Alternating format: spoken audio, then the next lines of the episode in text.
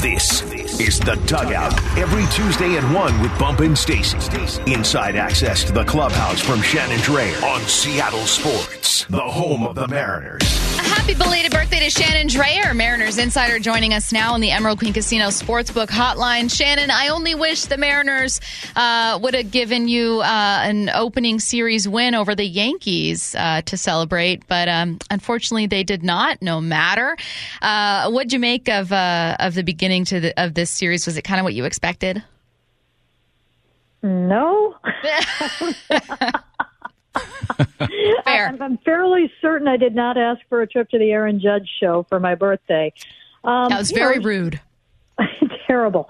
Um, it, it's certainly not out of the realm of possibilities, but you know, you were hoping for you know great matchups with Bryce Miller, and he had his first stumble, which is understandable where he's at in his career. Uh, it, it's you know the Yankees team has been a good team in May. I know they had their troubles early on; they've had a lot of injuries, but when you look at the series, you're missing Gerrit Cole. They got a bonus in that Anthony Rizzo was out of the lineup yesterday, so I, I thought that you know, they had a pretty decent chance at it, but um, you know, it's these things happen within the game. It, it doesn't negate what they've done on this homestand, and it also they still have a chance to win a series. So you hope that they bounce back, and uh, I'm fairly certain they will. But at this point of the season, you know that these games happen.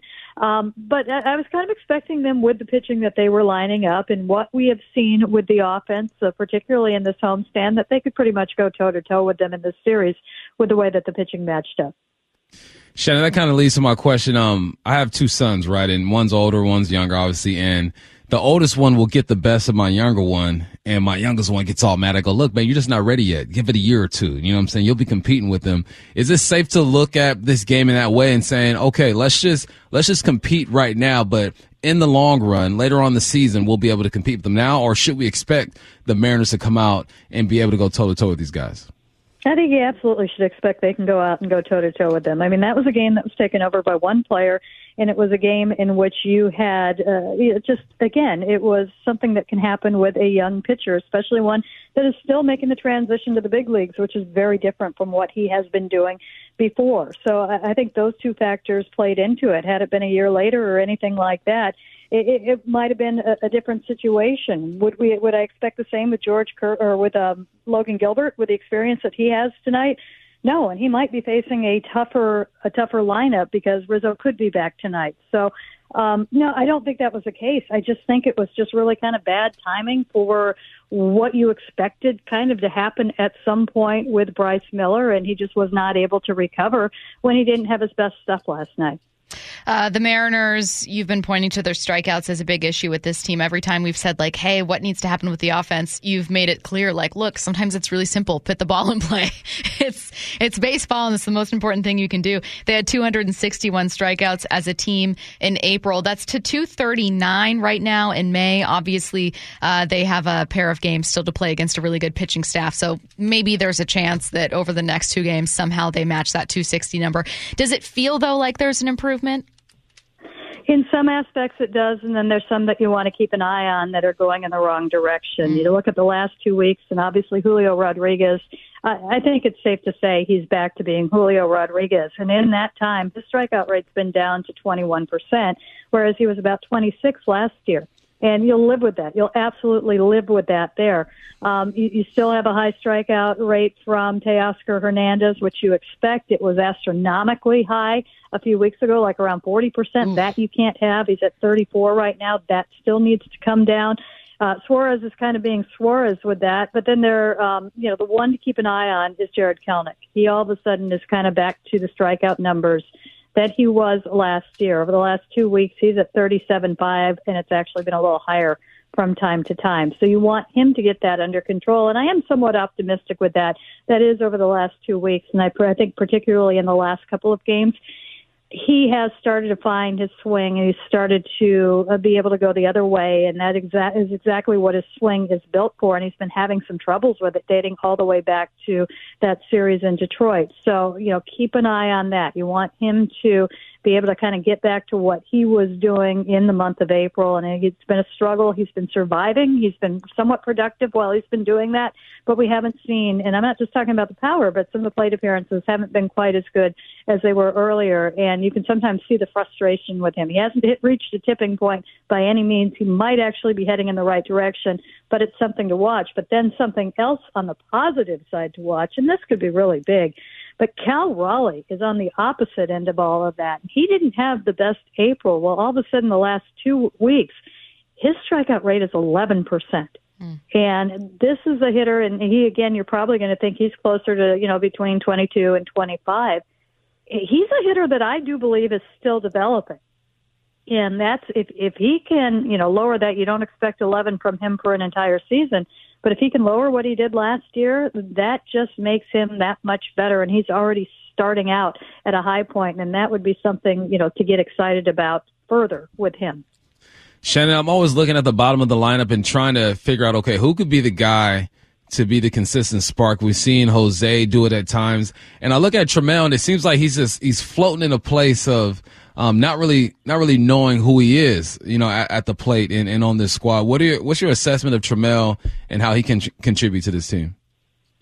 Well, he's getting lots of opportunities right now, and he needs to take advantage of it. It's a hard thing. I mean, this is a guy that put in all the work in the off season, got to spring training, and fairly early on had the hamate bone injury. So that wiped out. You know, that's a big break in the work that he's been doing. It wiped out his spring training.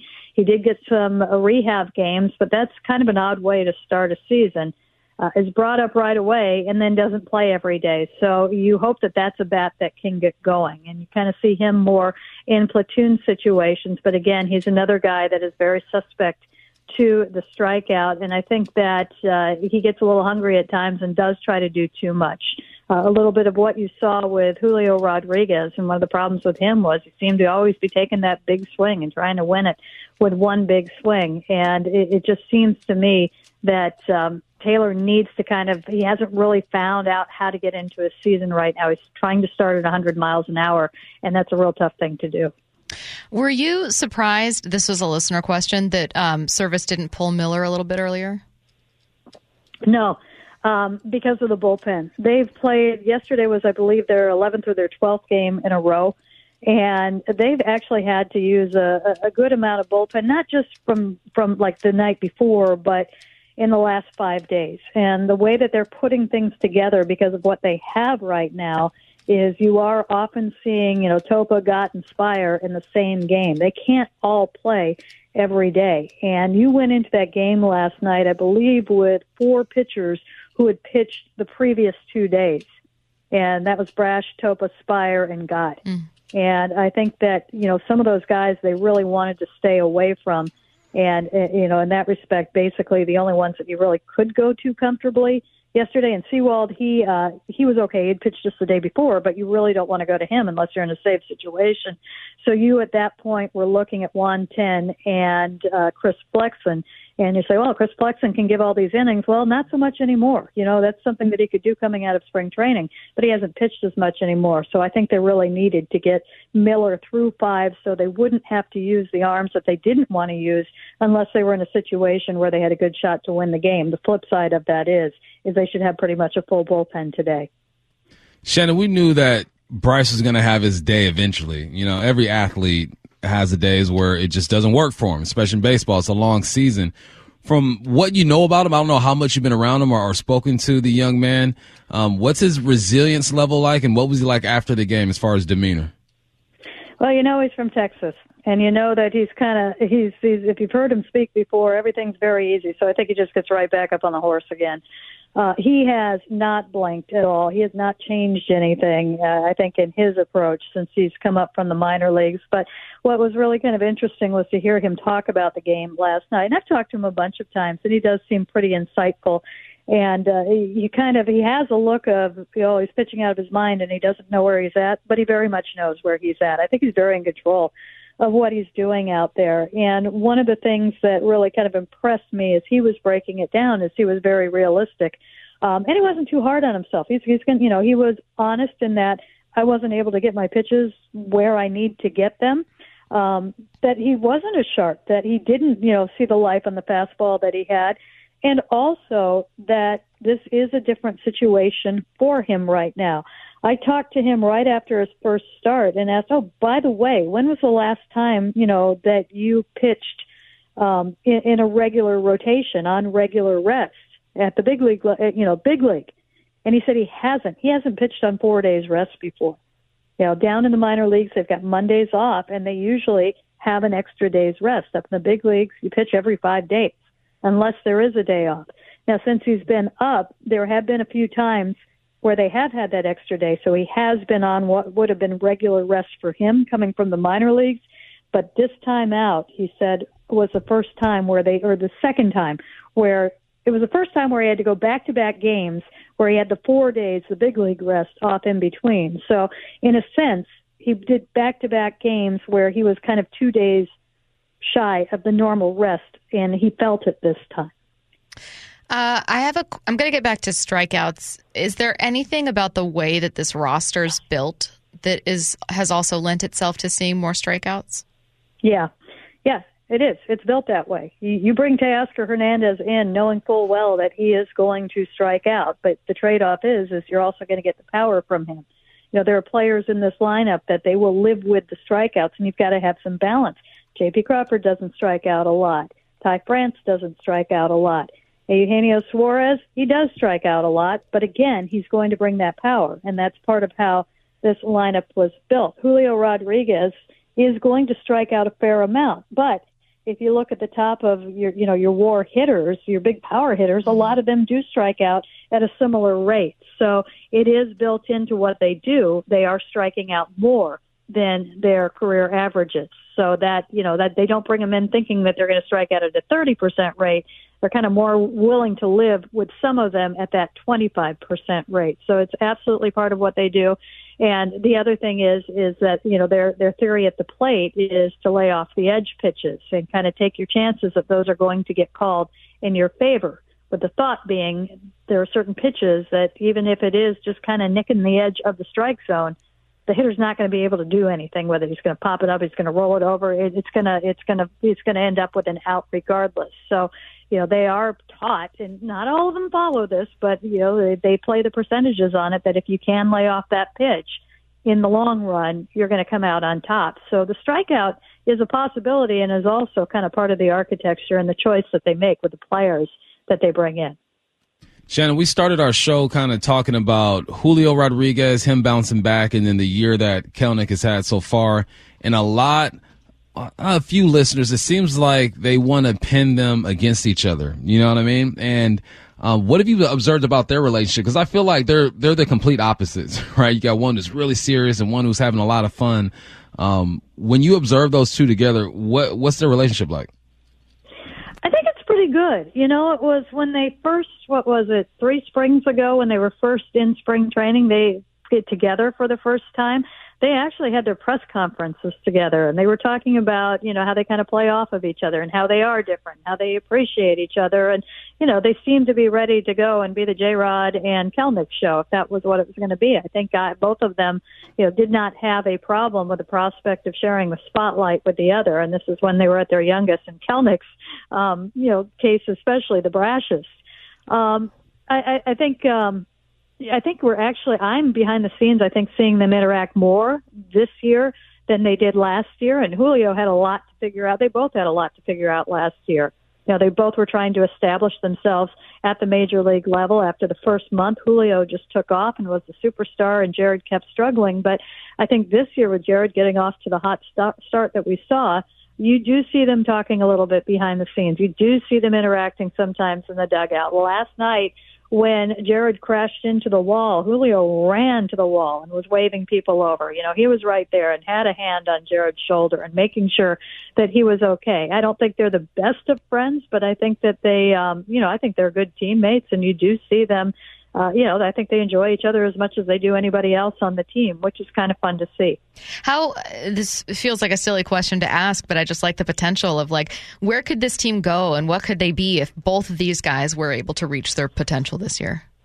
Yeah, it would be pretty special. I mean, if you've got two outfielders who are elite with what they do in the field and what they do at the plate, it's um, it's hard to find comps. I, I know that passing on the morning show last week, they were trying to find comps where you have two outfielders like that. You know, that's that's where you put your hitters. Those would be two huge bats that uh, you know, the Mariners really haven't had maybe since like the first year of like Cano and Cruz yeah. might be something close as far as the bats go. But to have two young, energetic, um, you know, the intensity of Kelenic, the energy of uh, Julio, who was really trying to fire everybody up last night despite being down uh, which tells you where he thinks he's at. You could tell he wanted to, you know, take the team on his back last night, which was pretty fun to see. But, um, you know, in sure fact, you know, terms of war and what they can produce and the runs that they can produce, I think we've seen glimpses of it here or there.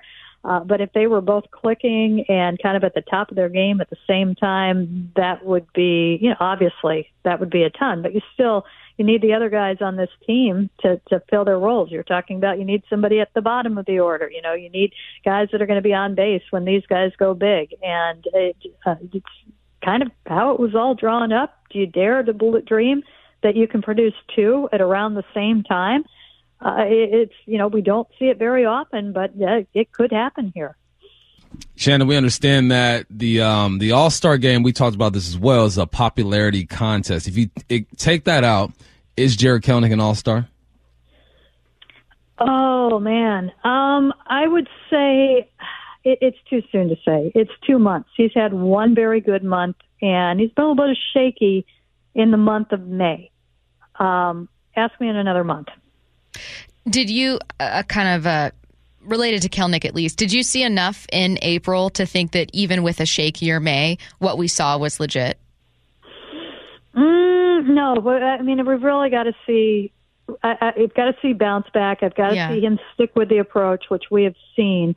Um, one good month for anybody is, is not enough, and I, I think you know I want I, I, I very much believe in what he's doing. I think it's very likely that it's trending in that direction. Um, I, it's great to see the commitment. He is night and day from what he was a year ago, but I, I do think you need a little bit more time. When you when you look at this team, and obviously you're playing against the Yankees, so you're using it as a barometer, and you just look across the league, what's missing? Do you believe that it's it's all on the roster, or do you think that moves will be made here shortly from uh, from other other teams across the league with, with Dylan or whatnot?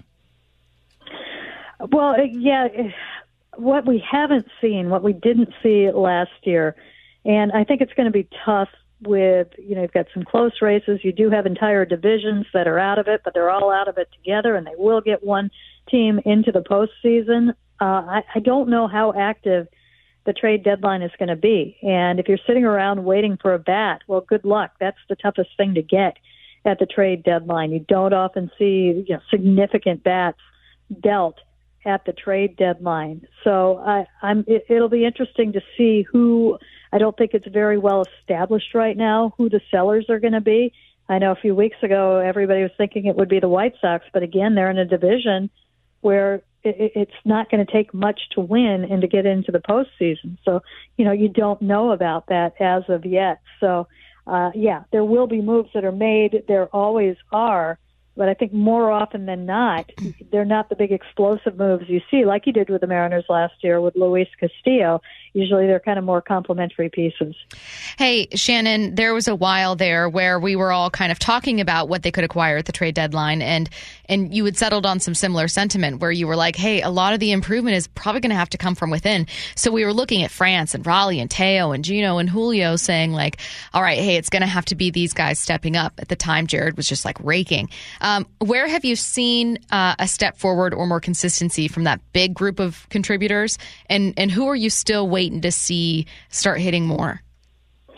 Well, Julio, which is a critical piece, obviously. Yeah. I, I do think Cal Raleigh, because again, he was kind of off to a slow start, and the strikeouts were up, and we were kind of questioning is his thumb still bothering him? And then we hear about the neck. But what we've seen from him since we heard about the neck, I, I feel I've started to really feel better about him. I didn't feel terrible, but it, he didn't get off to a quick start.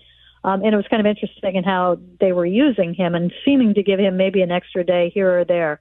Um, you know, you need to see more from Teoscar, and you have to believe that's going to come along because of his track record. And when I say more, I mean he's getting some hits, He's getting on base some. He's playing some really nice defense. In fact, he has upgraded his defense significantly from when he was in Toronto.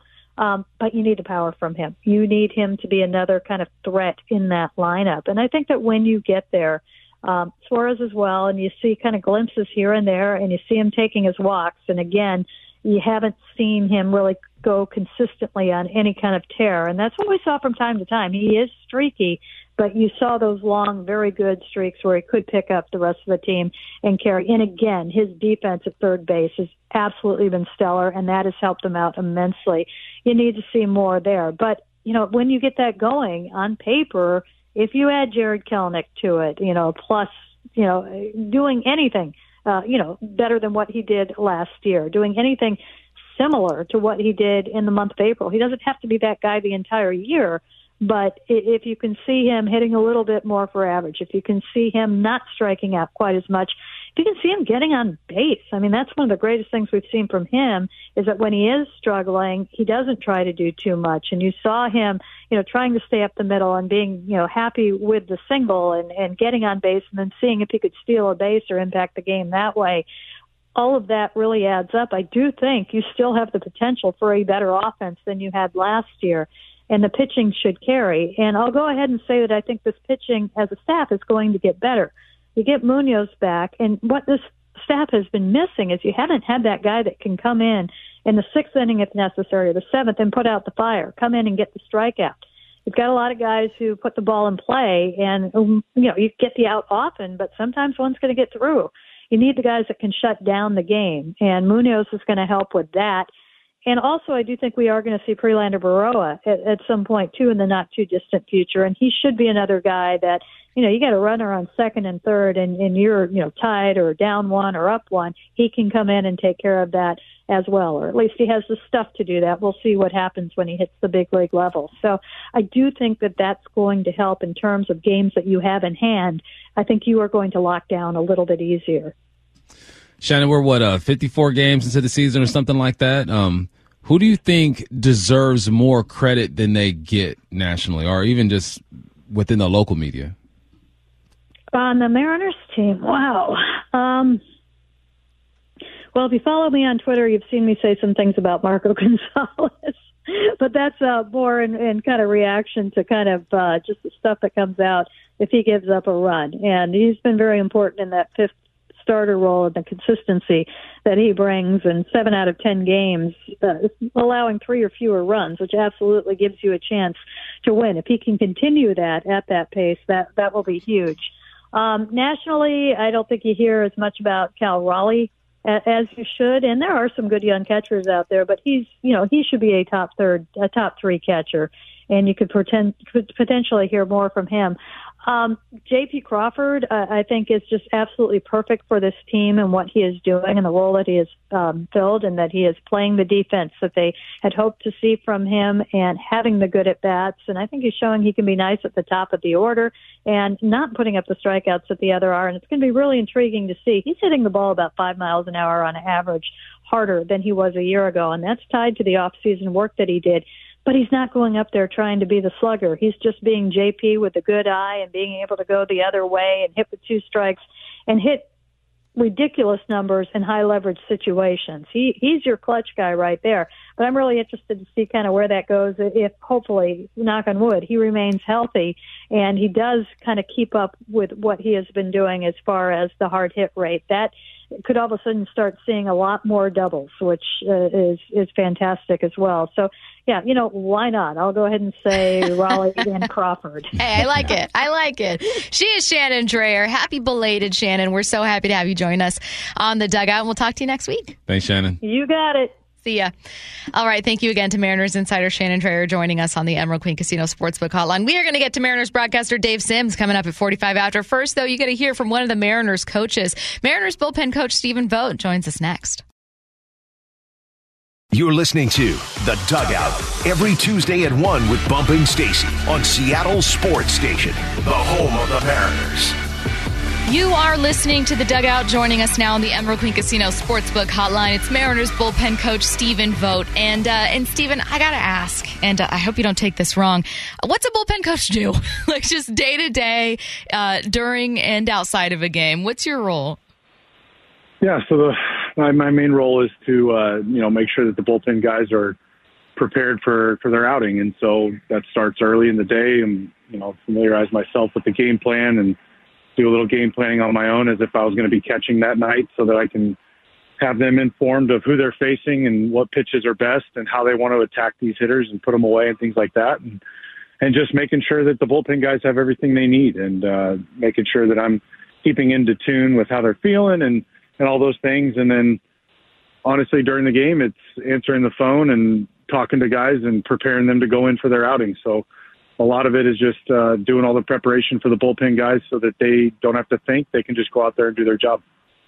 Stephen, you've been in the uh, in the dugout and in the bullpen. Is there a difference in the vibe, or is it pretty consistent with the Mariners? Uh, it's really consistent. Um, I mean, obviously, I haven't been in the dugout with the Mariners, but um, was in the dugout for a long time, and it seems like we've got a pretty good vibe. But our vibe down in the bullpen is really good. Uh, we got we have a lot of fun down there for the first you know, five, six innings and um, just trying to keep guys loose and keep guys uh, relaxed. And then as they're warming up, same thing, trying to keep them loose and relaxed. And uh, we have a, we have a pretty good time down there, and uh, it's a good group, and obviously some unbelievably talented people coming out of that bullpen night in and night out. So when you get the the phone call in the dugout and it's got service and they're calling up the bullpen, do you guys typically have a pretty good idea of like, hey, these are the guys they're going to go to tonight based on some of these matchups, or are there ever calls or conversations where you know a guy might be you know kind of surprised to see his name called? Yeah, you know that's that's my main job is uh, making sure guys don't get ambushed, is what we like to call it. So um, you know, obviously there's nights where you have to go off the script because things happen throughout the game that uh, you weren't planning on. But for the majority of the time, our starting pitchers are so good that we kind of know who's going to get the ball in which situations. And um, I'm the type of person that over communicates with the bullpen guys. I'd rather them think it's going to be them when the phone rings and then they have to sit down um, rather than the phone ring and then get completely side sidelined. Hey, Stephen, I have a, a, football background, coached and played it. I, and I used to watch our players warm up, and I could tell who was going to have a good night or a bad night. I go to coach and be like, man, our QB is going to struggle today. Be ready for this or that. But I, I've heard guys have the worst warm ups, but then go out and just deal. Is, is, there are there any indicators that you look at to say, okay, this guy's on point tonight, or this guy's going to struggle a bit, or do you kind of just wait and see what happens? Um, it's a little bit of, of all of the, what you said. I mean, there's there's nights where somebody's warming up and you're like, man, they, these hitters have no chance. Uh, and then they go out and they do it. And then there's nights where they warm up and they you think they've no, got no chance, and then they struggle, and, and vice versa. So it's kind of all over the map. You don't really take a whole lot of stock uh, when somebody's warming up because you know they don't have the adrenaline, they haven't clicked. You know, like we we like to talk about in the bullpen. You know, when you when you run through those gates you put on your you put on your ego and you put on your your alter you know your alter ego and and your competitor mode and it's time to go to work. And so i don't take a whole lot of stock in the way guys are warming up um, but there are definitely times where guys look better than others Hey, uh, Andres Munoz has been injured, obviously, for the bullpen, but you guys haven't missed a step. Is there been uh, any player or two that's been, I don't want to say a pleasant surprise in a way to disparage him, but where you've looked at him and thought, oh my God, they really helped us, you know, pick up after this injury? Yeah, I think, um, you know, there's really a lot of names to mention, um, you know, and I'll, I'll, go with kind of four, and that's uh, Topa, Gotts, uh, Speier, and Saucedo. And those four guys, you know, we all we all know what Paul Sewald can do at the end of a game. He's been doing it for years, and he's our guy to to finish the game. But those other four have really, really stepped up for us in a huge way and uh, pitched in some huge moments. Um, you know, the guy that I don't think gets enough credit is Trevor Gott. You know, this guy's taking the ball for us night in, night out, whether we're down one, up three, you know, down two, and he's holding the game right there. And he's just been Mr. Steady Eddie for us all year. Takes the ball without complaining, and um, but those those four especially have really stepped up for us with Mooney out. What's your relationship with uh, with Paul Sewald? I mean, he's uh, you mentioned he's the guy out there. I would assume that your conversations with him might be a bit different than a guy like Gott or Topa. How does how does he factor into uh, the bullpen and, and what you do? I mean, he's the leader of our bullpen. You know, he he's the he's the guy that gets us together off the field. He's the guy that uh, comes down and keeps everybody keeps everybody in a good headspace, and um, just with the consistency at which he goes about his business. Um, this guy's as detailed and routine oriented as it comes, and and really in the game of baseball, that's what it's about. It's about developing a routine and sticking to it for 162 days, not not riding the ups, the downs, the ins, the outs, but it's sticking to a consistent routine and having yourself ready to do your job night in and night out. And Paul Sewald embodies that better than anybody in our bullpen. And the other guys, the other guys look up to that. And uh, he's somebody that we lean on very heavily in the highest of leverage situations. And you know, he's going to come through for us more times than not. And uh, he, he really is just a steady Eddie. Hey, so you were a, a catcher, played a, a, little first base, some other stuff, uh, obviously with the A's and a number of other teams. Uh, what drew you to to the bullpen um, as coach there with the Mariners? Obviously, you uh, you joined them in uh, in January. Yeah, um, you know, obviously, I I was I was looking to stay in the game, and I was looking for an opportunity, and you know, Scott and the Mariners um, front office, they brought me in. And what really drew me to the bullpen was as a catcher, your number one job is your relationship with pitchers and getting them to, to be at their best. And so for me as a bullpen coach, it's really the same things I was doing as a catcher. It's just I don't have to face major right. league pitching anymore, thank goodness. But um, you know, I really really enjoy the relationship side with pitchers because when they trust when they trust their catcher and they trust that everybody's got their back, they go out and they have an opportunity to be at their best. And so, if I can help provide that as their coach, that's what I'm trying to do. Us, um, us football players all think we could have played in the NBA, and I, I noticed that you played some high school basketball. What was your game like? Who, who would you say your game was like in high school? Oh man, I don't know if there's anybody that walks on the planet that played basketball the way I do. But uh, I, I was a, I was a, I was a six foot, two hundred pound white uh, point guard that never dribbled between his legs because I was afraid to dribble it off my foot. But um, my my basketball game consisted of I played really good defense. I handled the ball really well, made good decisions passing, and I could make a three every now and then. So I was uh, pretty stereotypical point guard. Um, but you know, my my specialty was defense. I I loved loved playing defense, and you know, I, I always wanted to guard their best guard, their best scoring guard, and, and try and shut them down. And uh, just real physical, really tenacious, and um, but there's not a whole lot about my basketball game that I like to brag about. So um, we'll we'll stick with defense. I was fully expecting Bump to be like, you know, Stephen, um, why didn't you make it to the NBA and why was it the biggest snub uh, in the history of the league? I was waiting for it. I was waiting for the question. Uh, all right, he is yeah. Mariners bullpen coach Stephen Vogt, and you know, Stephen, that's that's some good insight. I don't know why hearing that you're like a defensive guy that prides yourself on it just makes sense for for like a catcher and a bullpen coach. I don't know why. It checks out. It checks out for me philosophically. Thank you so much for joining us, man. We appreciate it. Thanks, Coach. Yeah, you bet. Thanks for having me. All right, you are listening to the Dugout. Don't go anywhere more. Your favorite Mariners voices joining us next. You're listening to The Dugout every Tuesday at 1 with Bump and Stacy on Seattle Sports Station, the home of the Mariners. You are listening to The Dugout. It is all Mariners from 1 to 2 every single Tuesday. Joining us now, Mariners broadcaster Dave Sims on the Emerald Queen Casino Sportsbook Hotline. Dave, how's it going? Doing well, doing well, gang. How you doing?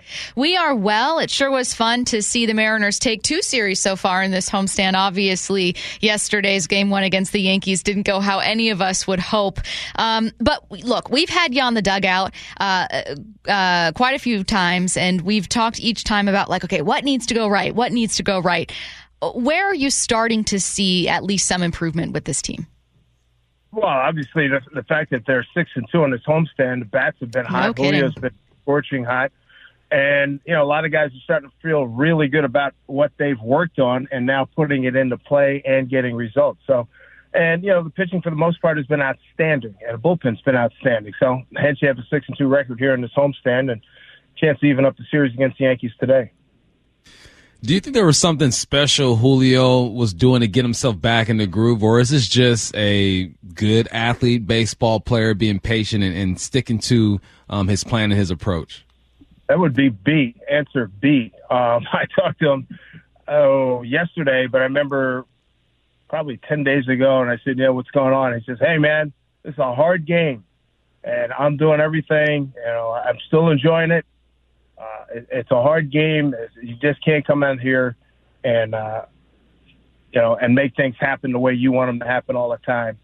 Uh, the work, uh, like I said, the work is is paying off for Julio and, and a few other guys. And you know that's what that's what you do in baseball, and uh, you know it's a marathon. Yeah. And you stay hot as long as you possibly can, and and you're always tinkering.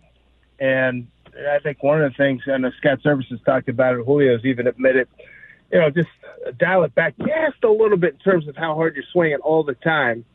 And, and the thing that's been great, he and Kelenic, and I mentioned this last night, they're, you know, there's a lot of hits up the middle and the other way, and they're taking advantage of that. And that's, I tell you what, that is really, I think that's tremendous growth and maturity and, and, and realizing what, you know, what's at hand here with the talent that they have. Uh, well, let's talk about maybe the talent the Yankees have. Dave, I am not uh, so stupid as to look at the Yankees and go, they don't have anyone just because they don't have any 300 hitters. But I was surprised to see uh, how easy it seemed for them yesterday, and obviously Judge a huge part of that. You think that uh, Logan Gilbert, having faced this team, uh, you know, having a year under his belt, gives the Mariners a better chance in this one? You got to remember, you're talking about competitors. You're talking about guys who are playing in the major leagues right. who are elite dudes wherever they were in high school and sometimes in college, and certainly worked their way up through uh, you know through the minors to get here. So there's no shrinking violence here. Right. Logan Gilbert had probably a, an impressive uh, go against the Yankees his rookie year, and I remember asking him about this. And he came up and in on a few guys, including Judge, backed them off the plate. If I remember correctly, I think he went six innings in a win against the Yankees in his first year. You know, there nobody's stepping down from the challenge. You get eaten alive. Here's the thing.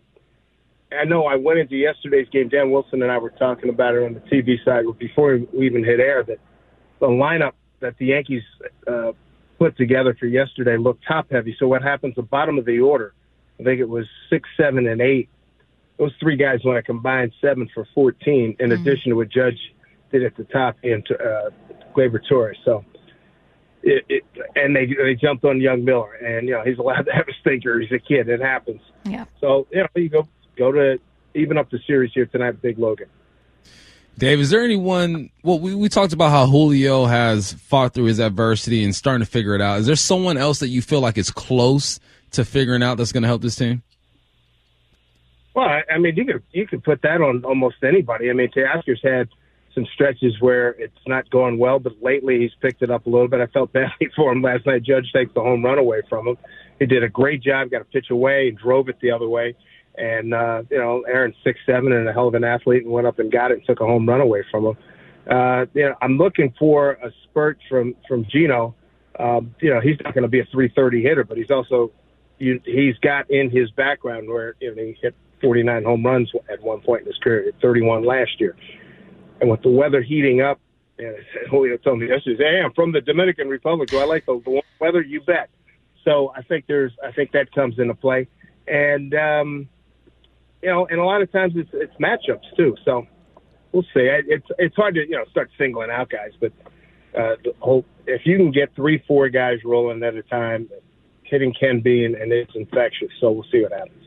I think that I had just kind of turned my attention towards Jose Caballero as opposed to just like waiting for Wong to figure it out. And that's not to say that Wong can't. It just felt like maybe turning to Jose was the answer there. I think with someone like Teo who's been striking out, he's this great addition and you're kind of waiting for him to heat up and be the best version of himself. I am not losing any faith though. Like I, I feel like I'm still completely hanging on to the idea that the best is yet to come for him. Is that how you feel as well? Too good a player, too good a guy, works too hard. He'll be fine. Yeah. Dave, you ever look at? I, I looked at Aaron Judge and I go, how? Six seven, hitting bombs, robbing it. Can you can you think of an athlete just physically that's impressed you, um, like Aaron Judge impresses me just when I see him in a uniform? Oof. Well, he and Ohtani. I mean, Man. you know, Aaron is six seven, six eight. Ohtani's about six four, six five. Does everything. Uh, he's a better runner, a faster runner than Aaron, Aaron Judge. But uh, I mean, as a hitter, Judge is on par, or certainly not far off from the hitter that Ohtani is, and with ridiculous power. And uh, you know, he's a guy that I was talking to him yesterday for about ten minutes before the game. I was like, dude, you know, I thought it was the right thing that you signed with the Yankees in terms of, you know, you're going to be a legacy guy with that organization. He's also the captain following in Jeter's steps, and you know, he's accepted that responsibility. He's got the big contract, and um, he's he's done a great job. And when he was out, you know, they faltered. When he's in the lineup, they're a different team. And they're, you know, long term in terms of getting deep in the playoffs, that's been a problem for them. They've relied so much on the home run and Houston's pitching has shut them down in the playoffs. So curious to see what moves may be coming up from Cashman as we move forward. Uh, Brian Cashman, the GM. Mm, interesting to watch there. He is Mariners broadcaster Dave Sims, kind enough to join us on the dugout today. Thanks so much, Dave. Thanks, Dave. You bet. Be well, guys. Good to talk to you. Take See care. ya. See ya. You too. Uh, all right. Thank you again to Dave Sims, to Mariners bullpen coach Stephen Vogt, and to Mariners insider Shannon Drayer for joining us today on the dugout. A quick congratulations from Michael Bumpus and myself to Julio Rodriguez. Bump Julio named AL Player of the Week. That news just announced. Uh, man. Heck of a there you go. Yes, let's go, Julio. Let's go, Julio. Let's go, Julio. Heck of a week for him. He's on what? Did we say six games or seven games? Multiple hit games. Six of them things. Six, six of them things. things. All right. Well, congratulations to Julio Rodriguez, named AL Player of the Week just now. Awesome news. This has been the bullpen all Mariners. It's every single Tuesday, one to two p.m. For Michael Bumpus, for Curtis Rogers, I'm Stacy Ross. Don't go anywhere. Wyman and Bob coming up next.